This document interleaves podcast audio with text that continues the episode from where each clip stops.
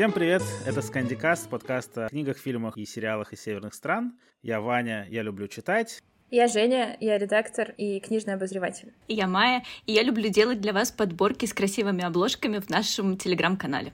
Мы решили попробовать разделить наши выпуски на какие-то тематические подборки, когда мы вместе читаем одного и того же автора, и на выпуски, где мы будем рассказывать о том, что мы читали или смотрели в последнее время. И как раз сегодня мы поделимся друг с другом и с вами нашими последними впечатлениями. Я расскажу про книгу Юхана Харстада «Где ты теперь?». Я расскажу про серию детективов, которая выходила у нас под названием «Чисто шведские убийства».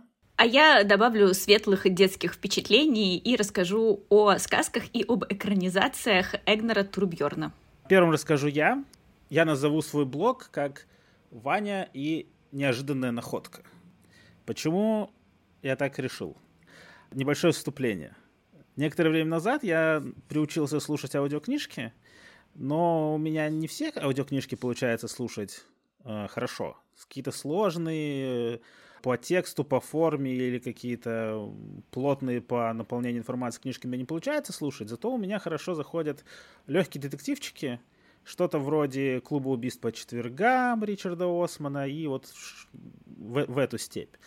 И когда я прослушал все, что вышло из Османа на русском, я пошел искать, что же есть еще. И у того же издательства «Миф» я нашел маленькую серию из двух книг, во всяком случае, пока, которая называется «Чисто шведские убийства».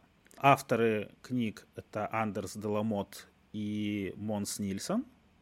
Я решил послушать, ничего в целом на самом деле не ожидая от этих книг, а оказалось, что нашел я прям очень приятную какую-то вещь, о которой я не слышал нигде вообще, я не видел пока отзывов, просто наткнулся на эти книги на Литресе, когда искал что-то похожее на Османа и смотрел, что еще выходило в этих же сериях.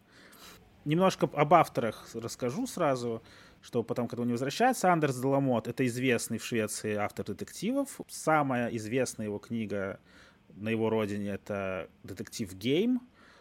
У нас его, кажется, издавали — но я, если честно, не читал вообще ничего. И вроде как те, эти книги его это такой вот скандинуар. Во всяком случае, по обложкам там вот все должно быть мрачно, тяжело и серьезно. А его соавтор э, Монс Нильсон, я попытался найти про него информацию, но ее было не очень много. То, что я сумел найти, это то, что Монс Нильсон наш с вами коллега, он записывает подкаст с еще одним человеком, тоже по имени Андерс, но это не тот Андерс, а другой. Их подкаст, по-моему, так называется, что-то вроде Монс и Андерс. Еще он комик, писал какие-то сценарии. Ну, в общем, плюс-минус вот так вот. И кажется, книги, которые у нас называют «Чисто шведские убийства», это его, возможно, был литературный дебют. А, «Чисто шведские убийства» — это чисто русская идея, потому что на самом деле они называются убийство в Остерлёне, но я так полагаю, что где находится Остерлён, возможно, многие не знают. Поэтому решили, видимо, по аналогии с фильмом, сериалом «Чисто английское убийство». Кстати говоря, я пытался понять, что такое чисто английское убийство, потому что, разумеется, тоже не смотрел. Полез на кинопоиск посмотреть и узнал, что есть, оказывается, советский фильм «Чисто английское убийство» и еще два сериала «Чисто английское убийство». И что интересно, ничего из этого в оригинале, ну, кроме советского фильма, не называется «Чисто английское убийство». Оно все называется как-то иначе. В общем, вот. А, а теперь вот о чисто шведском убийстве. А, с, на данный момент вышло две книги в этой серии «Убийство в Вестерлёне». Я послушал первую сейчас нахожусь на прослушивании в серединке где-то второй. Я не знаю пока будет ли третья часть, информации я никого не нашел об этом. Но что вообще происходит? Есть вот скандинуар, а есть вот что-то прям такое легкое и приятное, хотя и скандинавский детектив. И это как раз этот случай. Книжки рассказывают о комиссаре стокгольмской полиции Петере Винстоне. А, он приехал в Остерлен, где живет э, его жена, с которой он в разводе, и их дочь. Приехал в отпуск. Ну и в том числе на день рождения дочери. И он пытался как-то отдохнуть, но случайно оказался вовлечен в расследование убийства. Вот это вот прям супер коротко, если говорить, звучит супер скучно, но на деле оказывается, что это ну, такое приятное чтение, слушание, я не могу. Тут, наверное, максимально далеко от скандинуара, насколько это может быть. Если мы привыкли, что в Скандинавии какой-нибудь обязательно метущийся детектив с трехдневной щетиной, с какими-то там горестями за спиной, с алкогольным духом вылазит из какой-нибудь там попойки и тут же оказывается в какой-то западне, тут вообще все наоборот. Здесь чистюля детектив, он постоянно собран, постоянно думает о работе, он такой старательный, ему важно, чтобы все было под контролем, по инструкции, и вот он начинает помогать женщине полицейской Туве Эспин из местной полиции, которая такая, можно сказать, противоположность ему во всем. И как раз вот между этими двумя персонажами, мне кажется, происходит классное такое взаимодействие. Возможно, тоже не самое стандартное, когда Туви не хочет, чтобы ей помогали, она хочет быть настоящей полицейской сама. Тут этот самодовольный хлыщ из Стокгольма пытается что-то показывать, а хлыщу, в общем-то, это ничего особенно не надо, и получается здорово. Мне не очень понравилась развязка книжки, там есть маленький нюанс, который, мне кажется, такой себе, но в целом, по-моему, было очень круто, я прослушал прям очень быстро на одном дыхании, тут же включил вторую книгу, и вот сейчас слушаю ее, и по-прежнему все еще нравится. А сколько их всего? Их пока две, я не знаю, будет ли третья, вторая вышла, кажется, в 22 году, то есть сравнительно недавно, и может быть, выйдет все-таки третья, не знаю. Вряд ли что-то случится, конечно, с главными героями в конце, потому что, мне кажется, вот атмосфера этих книг вообще не такая.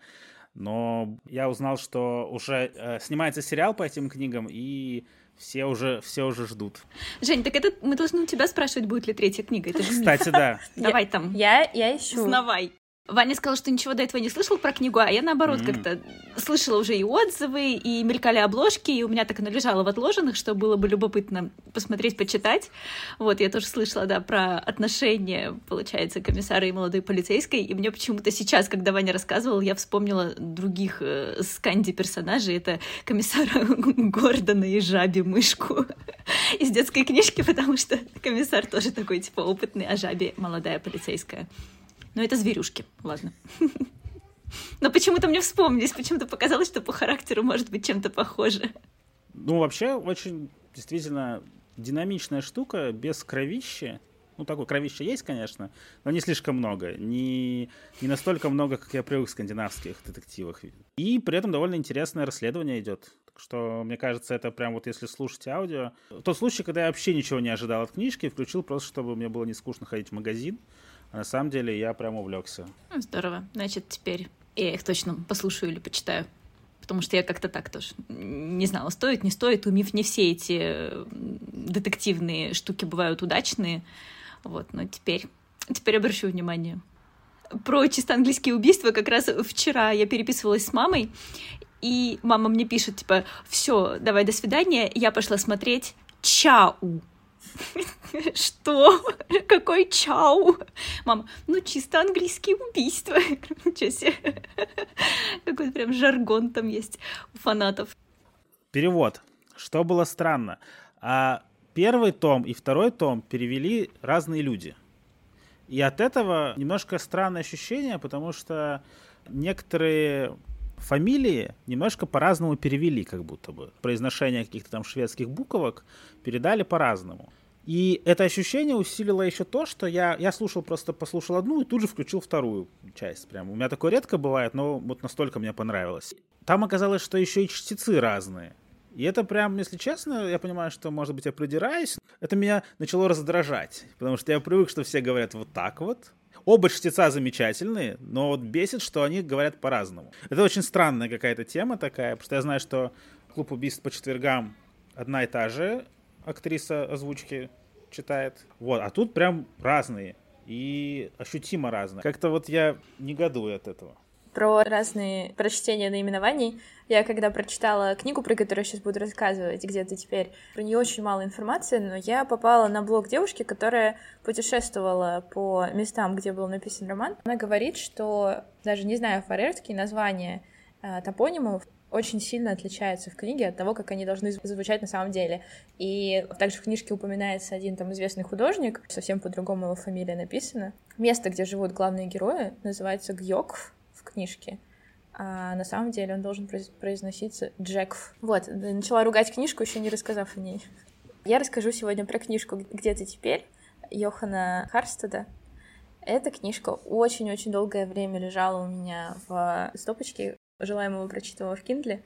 И недавно я таки решила за нее взяться, но что я не ожидала, что она такая большая. В общем, читала я ее достаточно долго, э, не могла оторваться, и в этой книжке э, очень много моментов, когда ты начинаешь втягиваться в повествование. Я в книге, я читаю, все хорошо, а потом там что-то резко меняется, и внутри все переворачивается. И эта книжка очень сильно эмоционально э, на меня подействовала, тем, что я не могла от нее оторваться, потому что каждый раз, когда что-то случалось в книжке, мне было жизненно необходимо узнать, что будет дальше. Ты не мог как положить ее, отложить и уйти заниматься своими делами. И в итоге я ее читала вот последнюю неделю по несколько часов каждый день. Книжка о практически 30-летнем Матиасе, который живет э, свою прекрасную жизнь, э, занимая вторые роли во всем, и это его желание. Он не хочет быть первым, он хочет быть второстепенным героем, просто хорошо делать свое дело и не высовываться. И даже когда у него появляется что-то, чем бы он мог быть лучше, чем остальные, он очень хорошо поет, он всячески в себе это гасит, и ему предлагают быть э, солистом группы, он отказывается, потому что он знает, что он хорош, но он просто не хочет быть первым. И в итоге он работает э, садоводом, собирает букеты, и у него все прекрасно. Пока не случаются некоторые события в его жизни, ему приходится полностью пересмотреть, э, кто он, где он и зачем. И вся книжка — это его поиск э, себя будущего вместе с другими людьми, которые тоже немножко потерялись, которые не очень понимают, что происходит. Э, я не хочу подробно рассказывать, чтобы не спойлерить, потому что вот этот первый поворот как раз для меня был, наверное, самым, самым классным в книжке, самым интересным. Что в этой книжке еще можно найти? Это Фарерские острова. Это небольшие городки, где очень мало народу, где ты практически один.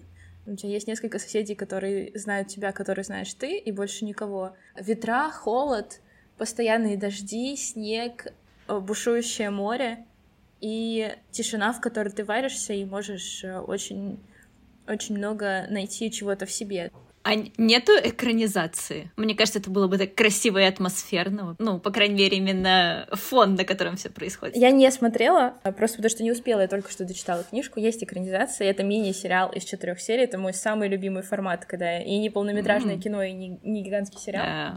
Поэтому я, я очень хочу его посмотреть. И единственное, я не знаю, буду ли я его смотреть сразу, потому что я обычно так не люблю, когда у тебя один и тот же сюжет сразу повторяется, и у тебя есть какие-то переживания, мысли, которые ты сам себе сформировала, ты тут же начинаешь смотреть, как это кто-то другой увидел и прочитал.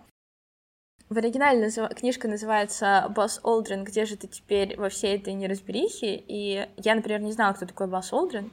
Наверное, это было... Знаете вы, кто такой Базз Олтрин? Нет. Ну, ты знаешь, потому что ты книжку прочитал? Не, я знал и ранее. Ну ладно, но мне кажется, это очень классно, ну что... вот, я честно признаюсь, что я не знаю. Я тоже не знала, и мне кажется, это очень классно, потому что это как раз второстепенный герой, которого никто, никто не помнит и не должен знать. В общем, Базз Олдрин — это... А это а это как этот, как в истории игрушек? Да, да он, он да? назван в честь него. Да, я поняла. Вообще, это астронавт, который летел вместе с Армстронгом на Луну. Он вел корабль, он вышел на Луну вторым. Первым вышел Армстронг, а Бас Олдрин вышел вторым. Mm-hmm. Как бы вот эти мысли как раз, э, каково тебе быть вторым, несмотря на то, что ты все это, как бы, ты вел корабль, ты самый главный, но вот какая-то Женя из Петербурга тебя не помнит, а знают все. Главный герой Матиас, он родился в тот момент, когда весь мир смотрел Армстронга по телевизору, когда луноход приземлился на, на Луну, сделан первый шаг, и в этот момент Матиас родился. Мать рожает Матиаса, а медсестры, врачи и отец, собственно, бегают и слушают радиопередачу, где рассказывается вот это вот, что происходит сейчас. Весь мир ждет, все, э, все замерли в ожидании первого шага по Луне, а тут как бы на, ребенка, который рождается, особо никому, особо никому нет дела я как-то случайно наткнулся на эту книжку, опять же, как у меня часто бывает, случайные находки в 2012, кажется, году. Я тогда еще был заядлым книжным пиратом и не стал на путь исправления в этом плане. Я прочитал в электронке, мне очень понравилось. У нее такое настроение, мне кажется, погружающее немножко в апатию какую-то такую. Оно, или даже не, не апатию, оно замедляет читателя, ну вот меня во всяком случае, я тогда вышел на новую работу, и мне как раз надо было типа движуха-движуха. Я читаю эту книжку и понимаю, что я проникаюсь какими-то там идеями или мыслями героев о том, что, в общем-то, ну, как бы, вторым тоже можно быть. И в этом нет ничего плохого. Да. Помню прям это чувство диссонанса между тем, что я еду в метро, читаю такой, у прихожу на работу, и мне такие, быстро, быстро, быстро, давай, давай, ура! Думаешь, блин, как это должно работать у меня сегодня? У меня очень похожая ситуация. У меня тоже на работе, ну, во-первых, э, нужно быть первым, как, наверное, у всех. Но в неделю, когда я начала читать эту книжку, на меня свалилась еще одна должность, потому что у нас уволился человек, и у меня теперь как бы полторы ставки, и тебе нужно и войти в эту должность, и от тебя уже ждут, потому что как бы месяц прошел, а сотрудника не было, и там нужно все вот это вот делать срочно, решать все эти задачи, и я вот целый день сижу, работаю там по 12 часов, а потом сажусь за эту книжку ночью и просто не могу оторваться, она, она действительно очень помогает. И размышления героя, и мне кажется, в какой-то, в каком-то смысле играет роль вот этого острова, где mm-hmm. никого нет, и там, ну, работа человека — это сажать деревья, а на острове, где не растут деревья, ты просто их сажаешь, и сажаешь, ну, может быть, что-то вырастет. Но не вырастет, не ты виноват, они просто здесь не растут, и ты такой, блин, действительно, я просто делаю, что могу, что получится, то получится. И как-то, да, на контрасте, получается, можно перегрузиться, перезагрузиться, главное как-то научиться балансировать между вот этим ощущением от книжки и тем, что тебе все-таки завтра на работу, и не совсем, ну, не знаю, не совсем в нее погружаться, что ли, так, с головой как-то, в общем, надо найти какую-то золотую середину. Но, мы, подожди, мы так рассказали, как будто это какая-то книжка отдых, но на самом деле это не книжка отдыха, там очень много триггерных Да, тем. там очень много, там она скорее, эта книжка какая-то рефлексия, как-то приглашает, затягивает в постоянное размышление. И это такие размышления, когда ты вот, мне кажется, из разряда там перед сном лежишь, размышляешь о чем-то, и вот, но при этом ты можешь размышлять и днем, и утром, когда ты книжку возьмешь. Как-то она очень легко получается, ну не знаю, может быть это мое, но скорее всего не только мое ощущение, что очень легко ставить себя на места этих людей, про которых рассказывают, и даже если ваши там жизни, судьбы, положения, ситуации вообще не совпадают никак, как-то все равно получается подумать, а что бы делал я, как бы я поступил, а что я бы чувствовал. И это, мне кажется, очень круто. На тот момент, в 2012 году, я, мне кажется, ничего особо такого не читал. И это прям было для меня новинка.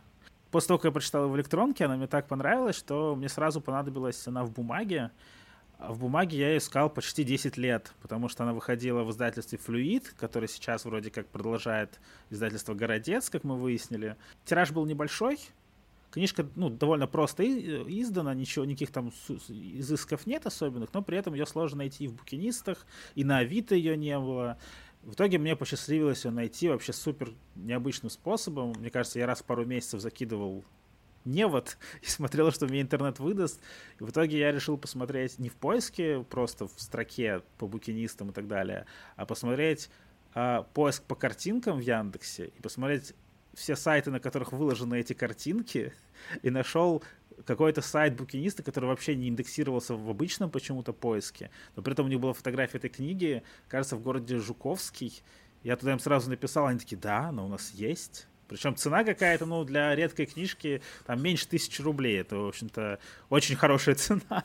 если, если вы ищете какие-то редкие книги время от времени, купить что-то ниже тысячи рублей, это прям удача. И, в общем, мне ее прислали. Я тут же перечитал, и мне было очень интересно, изменились ли мои впечатления почти за 10 лет, потому что, ну, как бы, мне там 32 было на тот момент. Добавилась треть жизни, по сути. Причем такая на- наиболее активная треть э, жизни моей. Я прочитал, и мне прям стало приятно, что по-прежнему мне очень нравится книга. Не часто такое у меня бывает, что прям все такие же ощущения, и все так же хочется о ней говорить. Наверное, чувствуется, что я вклинился в Женин рассказ. Вот, но книга, правда, очень хорошая, если вы там где-то можете найти или пиратствуете иногда. В общем, тогда уж точно надо эту книжку читать. Да, ее скорее уже только в библиотеках или действительно там, где все мы ищем книжки, когда не можем их найти, так что... В букинистах. Букинисты, конечно. Именно там, да. Сейчас уже мы все привыкли, что жизнь может повернуться как угодно и в любой момент но при этом по-прежнему сложно находить себе какие-то силы с этим справляться, особенно если поворот за поворотом и, и как-то не заканчивается. то, возможно, как раз эта книжка будет какой-то такой отдушинкой. Посмотреть, как это делал другой человек. И, в общем-то, вот эта вся история о том, что тебе не обязательно быть на первых местах везде, это, конечно, приятно, почетно и может приносить какие-то полезные вещи, но что если ты на втором месте, это тоже может быть нормально. Мне кажется, это очень важная прям такая мысль, о которой я лично не задумывался никогда, потому что и в школе ты должен быть только отличником, на пятерочке учиться, ну, не знаю, я так всегда считал про себя и старался, а когда приходит в голову, что, оказывается, то можно быть, там, не знаю, вторым хорошистом, и это нормально тоже. Мне показалась мысль книги в том, что действительно он был на вторых ролях, и он настолько э, втянулся в это, что он начал пропадать, в принципе, из жизни. Он начал пропадать из жизни друзей, из жизни там, девушки, да, из работы что-то не так. Просто потому, что ты настолько втерся вот в этот механизм, что тебя как будто уже не существует. Можешь ли ты быть на вторых ролях и при этом ну, не растворяться? Вот это интересно. Ну, что у тебя должен быть какой-то баланс. Баланс, да, находить, что, то есть, как бы, опять же, можно быть спокойнее, да, на втором, на втором месте, и при этом, по сути, ты не то чтобы много чего проигрываешь. Единственное, что, конечно, мы советуем книжки, которые нигде не найти. Вдруг все наши слушатели пойдут и напишут письмо. Ну, я бы, я бы очень прям хотел. Ой, вот бы здорово, если бы Городец переиздали эту книгу, потому что, мне кажется, она найдет столько много хороших читателей, и все будут в таком восторге от нее. У нас сегодня какой-то не мрачный выпуск прям. Я-то думала, что я своими детскими, все этими сейчас вот детским автором и детскими мультфильмами разбавлю какой-нибудь ваш скандимрак, а получается, что у нас весь выпуск какой-то очень позитивный. В общем, есть прекрасный норвежский детский писатель Эгнер Турбьорн. Он, естественно, как каждый раз начинаем рассказывать про детских писателей скандинавских, сразу там самый известный норвежский детский писатель, самый знаменитый и популярный. Он уже умер, причем умер давно, он в 90-м году. В общем, он жил с 12 1912 по 90-е годы, так что это такой уже не очень современный писатель. Он жил в Осло всю свою жизнь. Это какой-то потрясающий человек, на самом деле. Это человек-оркестр, просто потрясающий, сумасшедший потрясающий человек. Потому что он э, не только писатель, но он... Я знала, что он иллюстрирует свои книги. У нас вот дома есть его книжки, они с его иллюстрациями. Окей, такое как бы не редкость. А, потом в книгах Турбьорна детских э, очень много стихов и песенок. И в конце еще часто в книжках есть ноты к некоторым из этих песен. И оказывается, и стихи, и ноты он тоже писал сам. Он умел все. То есть такой просто удивительнейший. А, если еще немножечко так про самого автора поговорить, то он, кроме того, что он занимался вот написанием детских книжек, то э, он на самом деле вел очень мощную такую активную социальную, общественную, не знаю, какое лучше слово подобрать, жизнь он вел радиопередачи. И, кстати, что интересно, в радиопередачах он общался, встречался, ну, в смысле, записывался с Анной Катариной Вестли, которая тоже очень известная норвежская детская писательница. Вот, в общем, они там пересекались вместе. И этот человек, кроме такой вот сочинительской, выступательной деятельности еще занимался тем, что он подготавливал учебники для начальных школ. Меня почему-то это очень впечатлило, что очень много лет он работал именно в такой вот тоже а, образовательной сфере, и многие поколения норвежских детей учились по учебникам, которые он составлял. В общем, такая очень личность, конечно, интересная. Мы с детьми познакомились с его книгами, наверное, а, не с разбойников из Кардамона, про которые я хотела сегодня рассказать, а с потрясающей историей про мышонка вертихвоста, который жил в лесу под названием «Пригорок 40 норок». Эта книжка получилась э, из, в общем, она составлена из рассказов, которые изначально Турбьорн рассказывал на радио. И на радио выходили именно отдельные вот эти вот истории про лес. И, собственно, песенки, которые в книге потом были напечатаны, они тоже, вот я так понимаю, что именно проигрывались в музыкальном формате, они тоже в этих радиопередачах были. А потом все это собрали и, собственно, издали книгу. В общем, эта книжка очень популярна и у нас, и очень популярна в Норвегии. А, она экранизировалась, э, по ней ставятся и ставились спектакли. Я смотрела вчера на Ютубе, можно найти все эти постановки, спектакли выложены в записи, и даже не зная языка, все равно очень любопытно так полистать, посмотреть. Я вчера с удовольствием этим всем занималась весь вечер. Мы с детьми сегодня посмотрели как раз мультфильм, который я пропустила. Я почему-то не знала, что он был. Он, оказывается, выходил еще в шестнадцатом году под названием «Волшебный лес». Очень классный, очень музыкальный. Именно такой прям мультфильм-мюзикл. Я думаю, что кто любит мюзиклы, тому очень понравится. И он прям дословно по книжке очень милый мультфильм про мышь, про всех этих э, обитателей лесных, про их отношения. Получилось, что я рассказала про мультфильм «Волшебный лес», но вообще, почему я сегодня решила рассказывать про Турбьорна, потому что в 2022 году вышел мультфильм по другой книге этого автора, а именно по книге «Люди и разбойники» из Кардамона.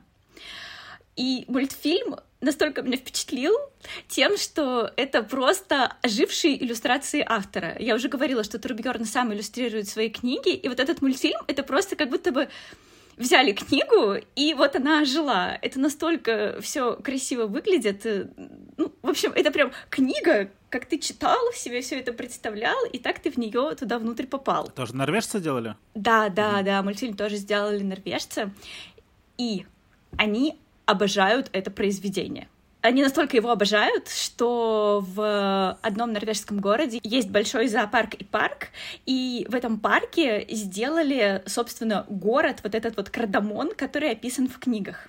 Он был возведен, этот город, еще в 91 году, и он сделан не просто так какими-то сторонними людьми, не знаю, наш потрясающий человек-оркестр э, Эгнер Турбьорн сделал сначала макет городка, который он придумал и нарисовал. А потом его сын, который был городским архитектором, помогал возводить уже вот этот вот парк, э, там, где зоопарк. И этот парк, он настолько потрясающий. Я смотрела вчера видео на Ютубе.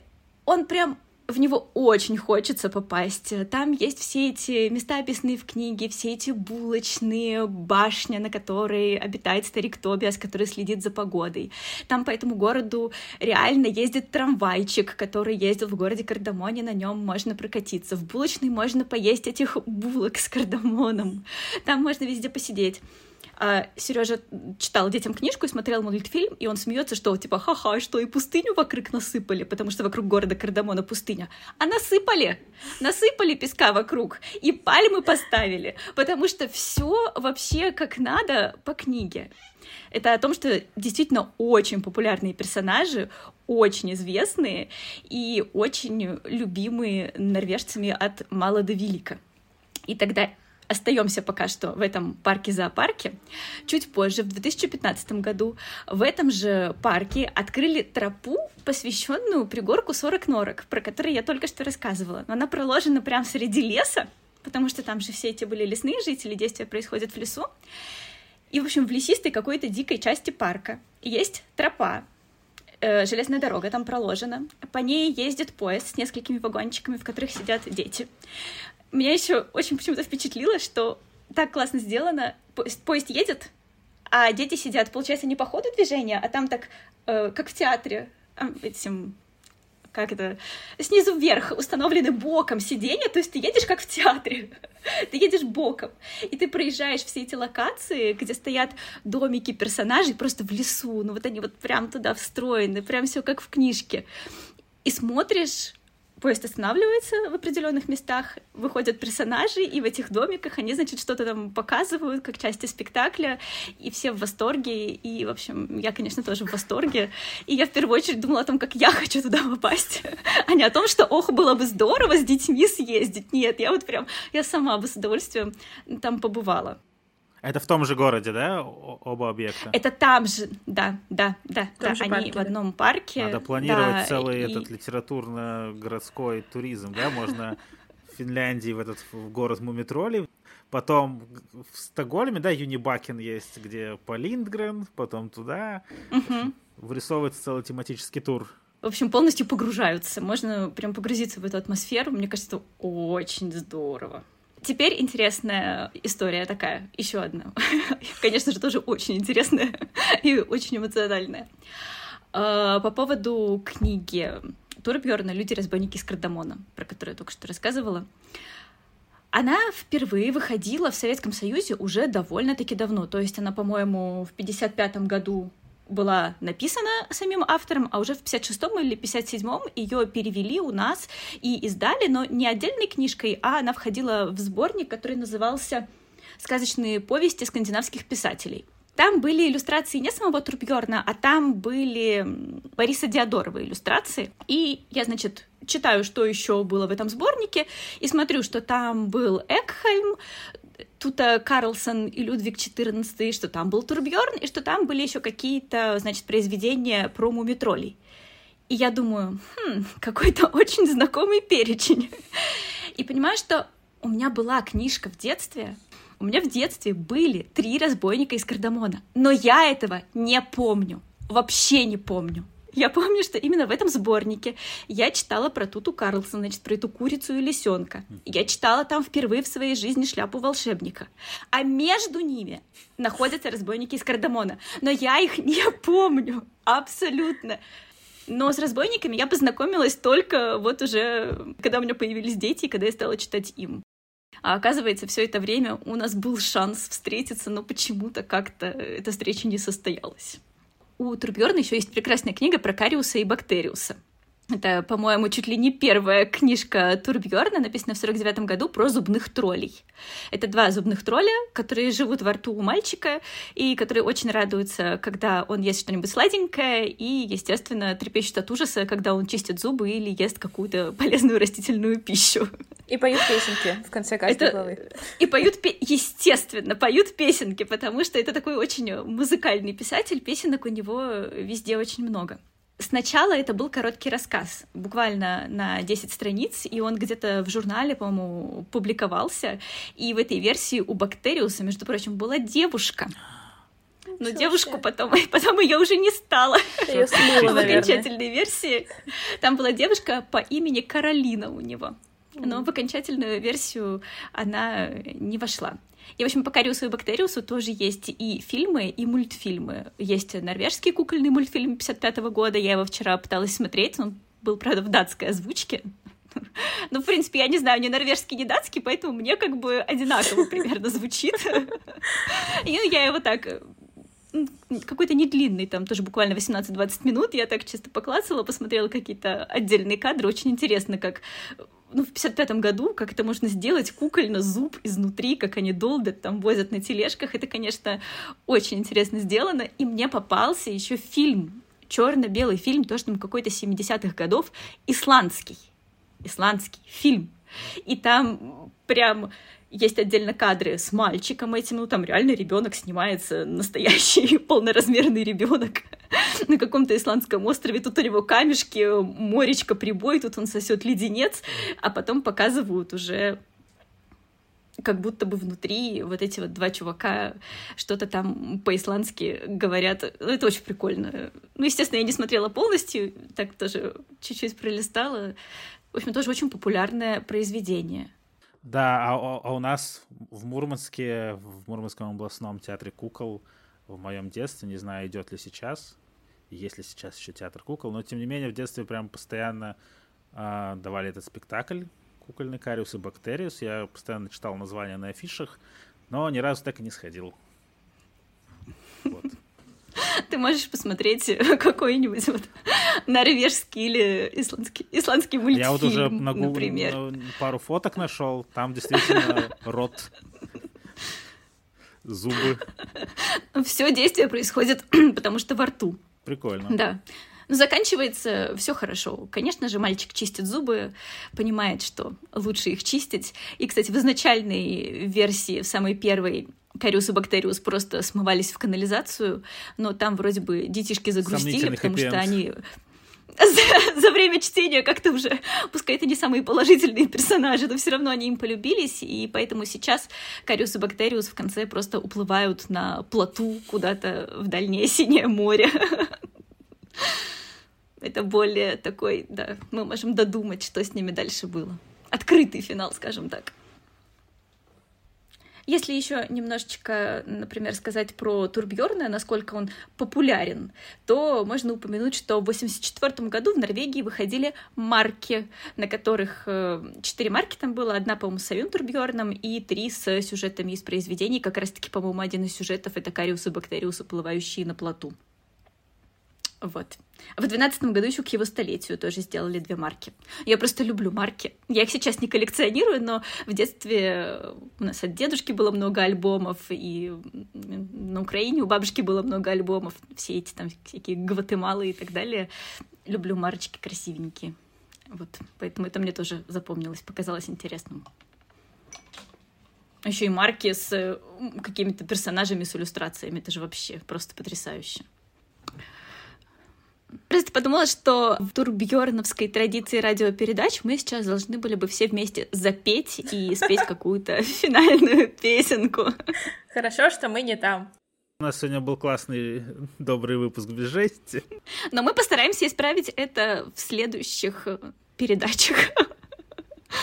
Приглашаем всех подписываться на нас на самых разных платформах, на наш Скандикаст, на наш одноименный телеграм-канал — где мы обязательно покажем обложечки всех книг. Обещаю прикрепить ссылки на обзор всех парков, которые меня так впечатлили, чтобы вы тоже могли проникнуться атмосферой.